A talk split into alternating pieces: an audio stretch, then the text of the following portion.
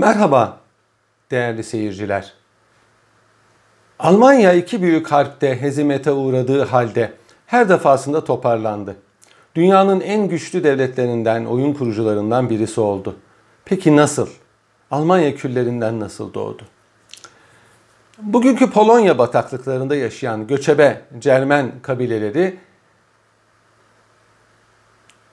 3.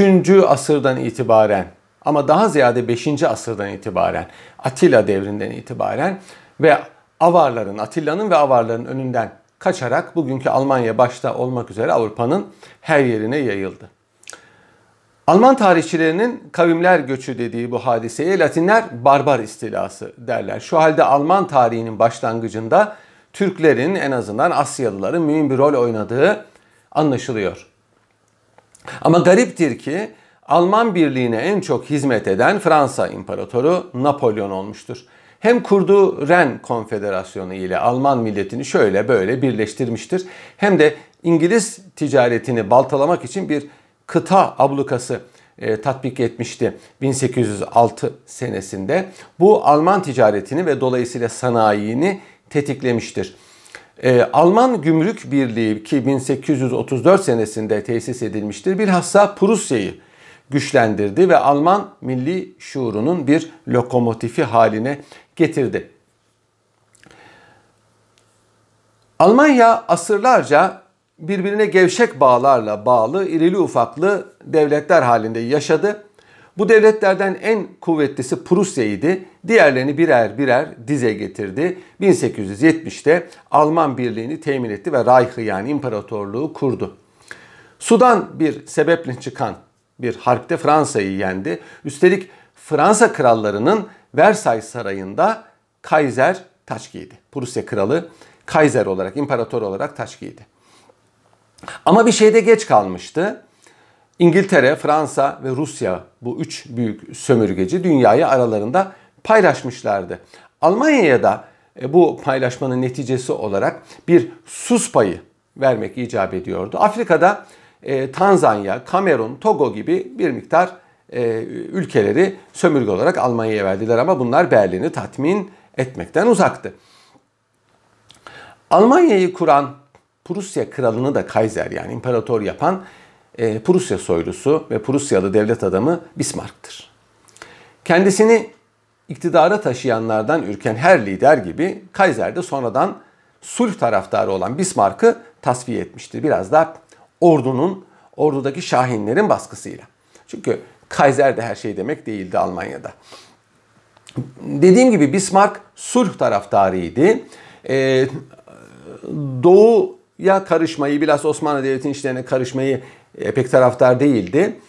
E, ama bilhassa İngiltere ile rekabete girip de konjonktürün ancak harp ile değişebileceğine inanan hırslı ve hayalperest generaller vardı Prusya'da. Enver Paşa gibi. Onlar Kaiser'i önce Bismarck'ı tasfiye etmeye, arkasından da harbe girmeye ikna ettiler, hatta ittiler. Sultanahmet iki defa görüştüğü Kaiser için nazik birisi ama pek zeki değil demişti ve bu teşhisinde yanılmadığını da tarih göstermiştir. Almanya çok ümitlerle girdi. Türkleri de peşinden sürükledi Birinci Cihan Harbi'ne. Ancak bu harbinin hezimetle bitmesi üzerine imzalanan Versay Anlaşması gururlu Almanya'yı dizlerinin üzerine çökertti. Reich yıkıldı. Topraklarını kaybetti. Ekonomisi çöktü. Aktif nüfusunun onda birini kaybetti. Sosyal hayat alt üst oldu. İmparatorluk kültürüyle yetişen halk pek itibar etmese bile işçi hareketleri arttı. Sosyalistler yeni rejimin tesisinde kilit mevkiye geldiler. Mark değer kaybetti. Enflasyon hat seviyeye geldi. Öyle ki e, ekmek almak için çarşıya bavulla gitmek icap ediyordu. Fiyatlar dakika dakika değişiyordu. Yani çarşıya yürüyerek gitmekle koşarak gitmek arasında bile fark varmış, vardı. Üstelik bir de 1929 dünya ekonomik buhranı gelince Almanya doğrusu ne yapacağını şaşırdı. Peki ne oldu da bu kadar musibet arasında Almanya inanılmaz bir güç kazandı ve dünyayı tekrar 2. Cihan Harbi'ne sürükledi. Avrupa'nın neredeyse tamamına yayıldı. Milyonlarca askeri cephelere sürdü, onları sevk ve idare etti. Bu çoklarının zihnini meşgul eden bir meseledir. Tarihçiler e, bunun cevabını şöyle veriyor. Bir kere birincisi toprak kaybı, ordunun terhis edilmesi, tazminat gibi hükümleri sebebiyle Versay Anlaşması tahkir edici bir e, anlaşmaydı. Tıpkı Sevr Anlaşması gibi. Üstün Alman ırkı yani kendini üstün gören Alman ırkı böyle bir mağlubiyeti kabul edemezdi. Haksızlığa uğrama psikolojisi e, aslında din, mezhep, dil, kültür olarak e, derin farklılıklar taşıyan Alman halkı, halkını birleştirdi. Kompleksin hasıl ettiği reaksiyon yepyeni bir Almanya'nın inşaında mühim bir rol oynamıştır. Sulh Anlaşması yani Versay Anlaşması aslında yeni bir harbin sebebi oldu. Hatta derler ki 1. Cihan Harbi 1914'te başladı, 1945'te sona erdi. Siyasi ve ekonomik problemler Alman gururunu tahrik ederek Nazilerin iktidara gelişine yol açtı. Bir başka sebep ilk harpte yani 1. Cihan Harbi'ndeki tahribat ikincisi kadar değildi. Eskiden, e, eskiyen e, veya harap olan sanayi yenilendi. Modern altyapı sayesinde istihsal arttı, üretim arttı, daha randımanlı bir hale getirildi. Bu işin nasıl yapılacağı bilgisi, know-how zaten Almanlarda mevcuttu. 30'lardan sonra ağır sanayi sahipleri iktidarı maddi olarak desteklediler. İktidar da onlara kolaylıklar tanıdı. Liberal ekonomiyi makul bir şekilde hayata geçirdi. Bir yandan da tanıdığı sosyal haklarla sosyalizmin Almanya'da önünü kesti. Sanayi ve istihsal yani üretim vesilesiyle artan enflasyon Alman markını yerle bir etti. Paralar sokaklardan süpürülüyordu. Çocuklar bunlarla oynuyorlar ve sobalarda yakılıyordu. Biraz evvel anlattığım gibi bir ekmek için bir çanta parayla pazara gitmek gerekiyordu. Ama bu enflasyon kısa vadede sermaye meydana getirdi. Bu da bir başka sebep. Bir başka sebep aslına bakılırsa harbin galipleri Almanya'ya çok da haşin davranmadılar. E, tıpkı tıpkı e, Birinci Cihan Harbi'nde Osmanlı Devleti'ne haşin davranmadıkları gibi. Çünkü ve Türkiye'nin e, Cumhuriyet'in kuruluşunun önünü açtıkları gibi. Çünkü Almanya'da Amerika yatırımlara girişmişti. O sebeple Versay Anlaşması'nın tazminat maddesini yumuşattı. Nitekim Lozan Anlaşması'nda da Türkiye'nin e, e, tazminat maddesi fevkalade yumuşatılmış, kolaylık temin edilmiştir. Çünkü Sovyet Rusya'ya karşı Türkiye bir emniyet sibobudur. Amerika bu kolaylığı Almanya'ya gösterdi. 1929 buhranının arkasından kalan borçları affetti. Davis planı denilen bir çaredir bu. Bu sayede Alman ekonomisi rahat bir nefes alabildi. Yine Sovyet Rusya korkusu da var işin içinde. Bir başka sebep 1933'te yapılan seçimlerle Hitler, Naziler iktidara geldikten sonra devlet olarak dışa bağımlılık sıfırlama yoluna gidildi. Altyapı yatırımları arttı. Tren yolları ve limanlar inşa edildi. Bu vesileyle ekonomik verimlilik e, Fransa'ya nispetle arttı. Bu yatırımlar 6 milyon iş yeri meydana getirdi. Dar imkanlar ekonomiyi güçlendirdi. Lazım olan askeri mühimmat da böyle imal edilebildi. 8 saat mesai sistemi geldi. Kadınlar ve çocuklar çalıştılar. İşçilik ve dolayısıyla ihracat çok ucuzladı. Bir başka sebep ki en mühimi insan sermayesidir. Dünya nüfusunu cephelerde, göç yollarında kaybederken Almanya'da nüfus hala çok fazlaydı. Polonya'dan, Çekoslovakya'dan, Ukrayna'dan, Danimarka'dan sürgün edilen Almanlarla harpte kaybedilen nüfus telafi edildi. Nitekim 1876-1915 arası Rumeli ve Kafkasya'dan 1,5 milyon muhacir de Anadolu'ya gelmişti. Bir başka sebep bu devirde Yahudilerin malları talan edildi. O zamanlar Almanya'da sayıca fazla ekonomik, sosyal ve kültürel olarak da nispeten iyi vaziyette idiler. Avrupalılar e, tarihin her devrinde her musibetin müsebbibi olarak Yahudileri görmüştür. Nazilere göre Yahudiler Alman ırkını kanını emen sürüklerdi. Dünya çapında organize oldukları için insanlığın başına gelen her felaketin ve Cihan Harbi'nin arkasında onlar vardı. Böylece ilk harbin arkasından antisemitizm cereyanı güçlendi. 1935'ten itibaren Yahudi mallarına el konulmaya başlandı. Benzeri bir tatbikat Türkiye'de sürgün edilen Ermeni ve Rumların mallarında da cereyan etmiştir. Bir başka sebep hala dipdiri yaşayan Prusya ruhu ve Büyük Friedrich'in İmparator Büyük Friedrich'in daha doğrusu Prusya Kralı Büyük, Büyük Friedrich'in hatırası kalkınmada ciddi rol oynamıştır. Almanlar azimli ve çalışkan bir halktır, disiplinlidir. Romantik hatta saf denecek derecede gururlu ve kendini beğenmiştir. Çalışmak, çalışmak, para kazanmak böylece e, kafasında çizdiği hayatı rahat bir şekilde yaşamak her Almanın hayat felsefesi olmuştur. Bir başka sebep, bu umumi bir sebep aslında. Şimdi sanayinin doğması için, zenginleşmek için buna bağlı olarak bir kere nüfus olmalıdır. Bu Almanya'da var. Ziraat kifayet etmemelidir. Almanya'da var. Ziraatı kolaylaştırmak için alet ve edevata ihtiyaç olmalıdır. Bunların imali için kolay bulunup işlenen demir madeni olmalıdır. Bunların hepsi Almanya için mevcuttu. Bunlardan biri olmazsa sanayi olamaz. Bunların bulunduğu yerlerde buluşlar birbirinden habersiz şekilde kendiliğinden ortaya çıkar. Sonra yayılır. İlerleme hikmet ile olur. Hikmet hadiselerin sebebini doğru tespit etmek. Yeni hadiselerin sebep olacağı neticeleri doğru hesap edebilmektir. Mesela suyun yüksekten dökülünce iş yaptığı öteden beri biliniyordu. Değirmenler çalıştırılıyordu. Bu defa elektrik enerjisi keşfedildi. Evvelce akarsular kafi geliyordu. Sonra barajlara ihtiyaç oldu. Baraj yeni bir neticedir. Bu neticenin sebep olacağı yeni hadiseler baştan düşünülemiyordu. Sonra ne oldu?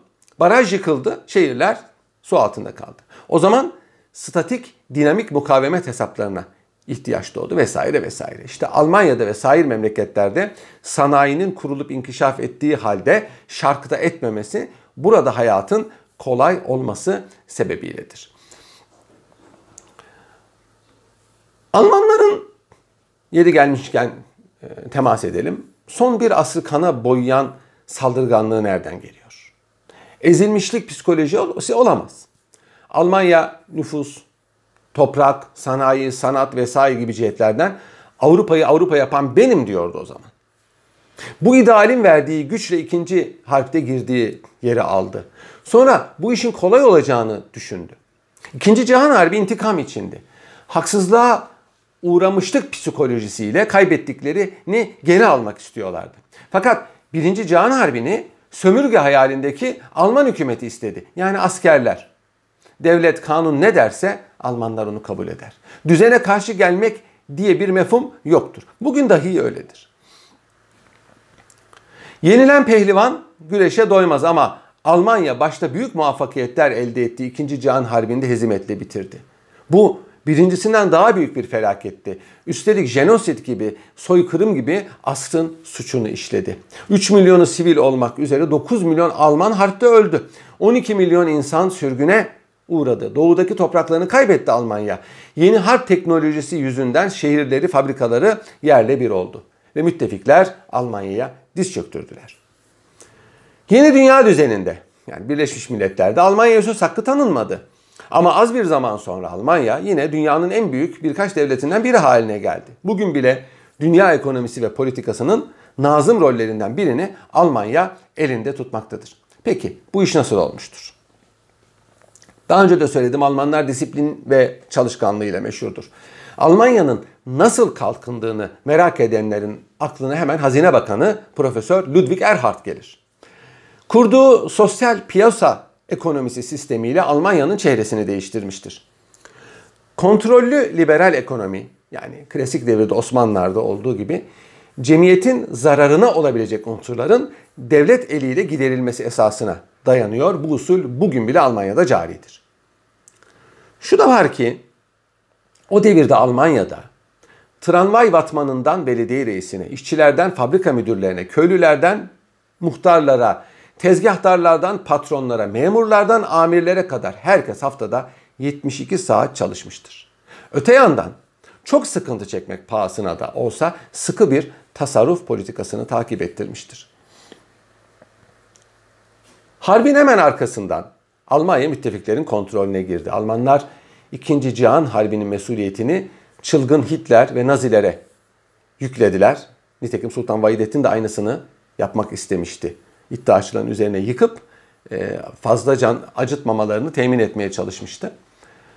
Ee, Almanlar Almanlar e, suçu Nazilere attılar ve mazileriyle hesaplaşmayı da bildiler. Naziler mahkemeye çıkarıldı. Harbin mesulleri cezalandırıldı. 1919'da İstanbul'daki Divanı Harbi gibi. Orada da Osmanlı Devleti'ni 1. Cihan Harbi'ne sokanlar e, muhakeme edildi. Cezalandırıldı. Aslında bu defter kapandı. Şimdi bazıları e, bundan hiç habersiz. E, Sultan Vahidettin'i sanki 1. Cihan Harbi'nin mesulüymüş gibi lanse ediyor. Bu yakın tarihi en bilinmeyen tarihtir maalesef. Yani aynısını Türkler de yaptılar ama netice farklı, su farklı bir mecraya akıtıldı. Tabi böyle olunca e, galipler mağluplara, Almanlara daha mülayim davrandılar. Yani madem ki siz suçu Nazilere atıyorsunuz, Nazileri reddediyorsunuz, e, e, bu maziyi kötülüyorsunuz. Biz de sizi acıtmayalım. Halbuki Türkiye'de öyle olmadı. Türkiye'de Sultan Vahidettin bunu yapmak istedi. Fakat daha sonra e, Türkiye'yi Birinci Can Harbi'ne sokanlar, insanların felaketler yaşamasına sebep olanlar hep vatan kahramanı olarak tanındı ve tanıtıldı. Hala da öyledir. Aradaki fark budur. Yani Türkiye ile Almanya'nın e, birbirine çok benzediği halde birbirinden çok farklı bir şekilde hayatına devam etmesinin en mühim neticesi budur. Mazi ile hesaplaşmak. Bunu sömürgeci İngiltere'de yapmıştır. Sömürgeci Fransa'da yapmıştır. Hatta sömürgeci Rusya bile yapmıştır. Öyle veya böyle. Göstermelik de olsa mazisiyle hesaplaşmıştır. Türkiye bunu henüz yapamamıştır. Almanya Sovyetlerden çekinen Amerika için hala mühim bir güçtü. Fazla hırpalamak, komünistleri güçlendirmekten başka bir şeye yaramazdı. Sovyetlere karşı Almanya bir kalkan idi. Reel politik icabı faturayı Nazilere kesip Alman halkını rahat bırakmak icap ediyordu. Öyle de yapıldı. Gerçi Fransızlar, İngilizler ve Hollandalılar bunların çoğu bugün bile Almanlardan haz etmezler. En mühim sebebi de budur. Harp neticesinde Almanya bölündü. Ee, doğusu Sovyetlerin işgalinde kaldı. Böylece Almanya kendisini soğuk savaşın tam ortasında buldu. Bu sebeple NATO'nun kucağına atıldı. Ardından şimdiki Avrupa Birliği'nin temelini teşkil eden Avrupa Ekonomik Topluluğu'nun kurucularından birisi oldu. Demokrasiye sımsıkı sarıldı. Bir yandan eski düşmanı Fransa'ya, öte yandan okyanus ötesindeki hasmı Amerika Birleşik Devletleri'ne tutundu. Almanya Büyük Harp'ten bir başka ders daha çıkardı. Harp aleyhtarlığı. İki Almanya 45 sene sonra tekrar barışçı yollarla birleşti. Bugün Almanya'da sembolik bir ordu vardır.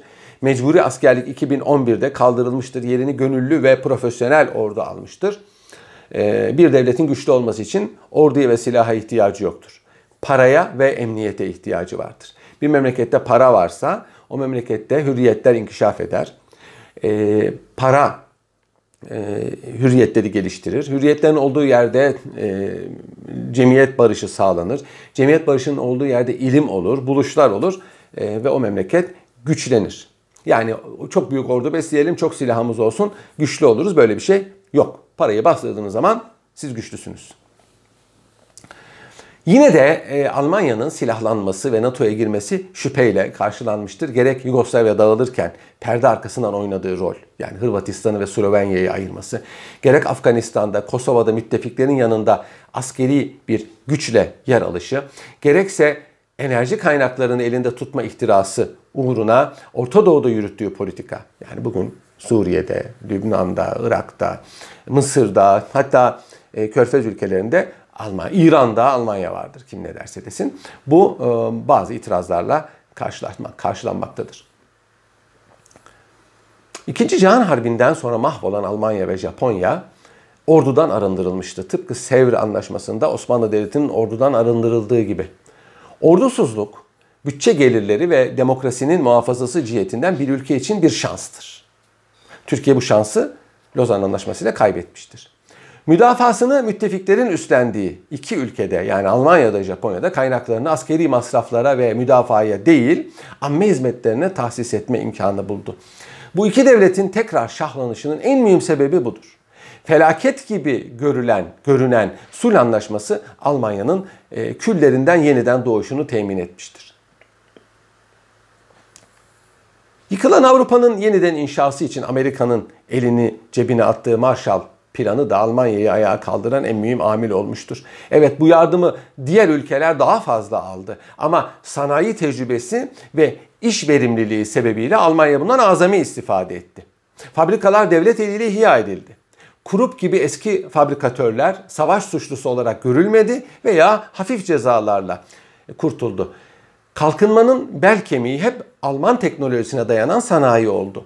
Maden ocakları, fabrikaların enerji temini işini kolaylaştırdı. Alman kömürü Avustralya kömürü gibi değildir. Kalitesi yüksektir.